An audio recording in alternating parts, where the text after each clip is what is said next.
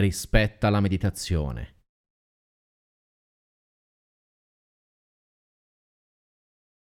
In questo capitolo ti chiederò di avere particolare fiducia in me e in alcune idee che potrebbero altrimenti apparire strampalate. La meditazione ha bisogno di grande rispetto e di un certo grado di attenzione, perché quando utilizziamo determinate pratiche chiediamo all'energia interiore di mettersi in movimento. Te ne ho già parlato in realtà ogni volta che nei capitoli precedenti ho citato il termine coscienza, ma vorrei che tu ti focalizzassi sul grande potere che l'intenzione cosciente può attivare dentro di te. Per la maggior parte delle persone il termine energia associato all'essere umano rievoca la cultura hippie e appare quantomeno strano. Le stesse persone che comunicano ogni giorno attraverso il loro cellulare e guardano film in televisione, per qualche strana ragione faticano ad accettare che anche attorno al corpo umano esista un campo magnetico. Questo è generato dagli impulsi elettrici che attraversano il sistema nervoso e dall'attività dell'organo cardiaco, ed è un fenomeno comunemente descritto in fisica dalle leggi di Faraday, Ampere e Maxwell. Il problema culturale nasce dal fatto che le prime a parlare di campo energetico umano sono state tradizioni filosofiche antiche di millenni, utilizzando il termine energie sottili, mentre la scienza ne ha spiegato l'esistenza solamente dal 1826 in poi. Uno dei ricercatori più autorevoli che tratta l'argomento e lo correla a discipline come meditazione, Reiki, pranoterapia, agopuntura, rolfing, cranio sacrale, riflessologia, shiatsu, qigong, medicina tradizionale cinese, è lo scienziato americano James Oshman, PhD.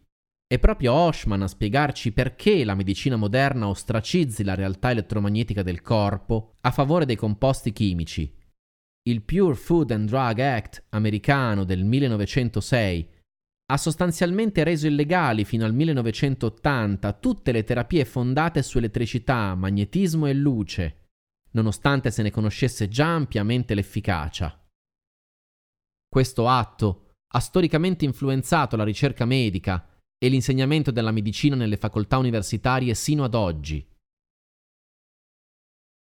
Ogni volta che parlo di energia mi riferisco implicitamente alla nostra coscienza, che non solo regola il funzionamento del corpo attraverso lo scambio di informazioni fra le sue parti, ma che ci permette anche di essere connessi a tutti gli altri individui intorno a noi. Meditando interagirai direttamente con quell'energia che finora abbiamo chiamato coscienza e potrai vedere accadere grandi cambiamenti nella tua vita e nel mondo di cui fai parte. La forza della tua coscienza è un elemento fondamentale nel percorso di conoscenza di sé e diventerà gradualmente più tangibile attraverso gli anni in cui praticherai meditazione. L'elevazione della tua energia potrà liberare attraverso di te un potenziale infinito e per questo ti invito, nel momento in cui dovessi sentirti in qualche modo sopraffatto o incapace di gestire quel potere, a cercare una guida che possa condurti nel passo successivo del tuo percorso. Per millenni alcune pratiche sono state esclusivo appannaggio di gruppi ristretti e conservate con segretezza proprio per il grande potere che portano con sé. La diffusione indiscriminata di informazioni e conoscenze originariamente riservate a pochi ha sdoganato pratiche i cui effetti sono fortemente evolutivi, ma anche estremamente destabilizzanti per una personalità non pronta.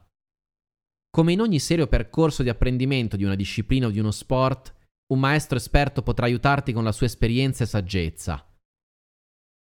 A te spetterà sempre il compito di stabilizzare la tua coscienza attraverso una pratica regolare e continua che ammorbidisca i tuoi passi ed eviti contraccolpi inattesi.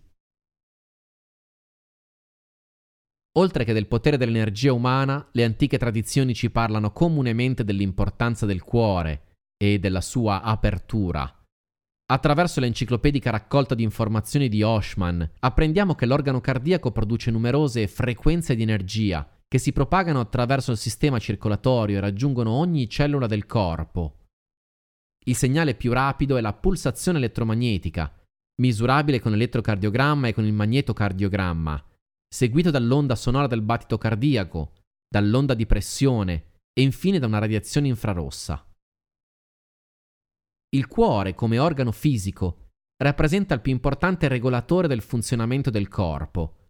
Il suo campo magnetico può essere rilevato addirittura a oltre 4 metri di distanza da noi, mentre come punto energetico rappresenta il portale di accesso ad una relazione profonda e incondizionata con noi stessi e con gli altri.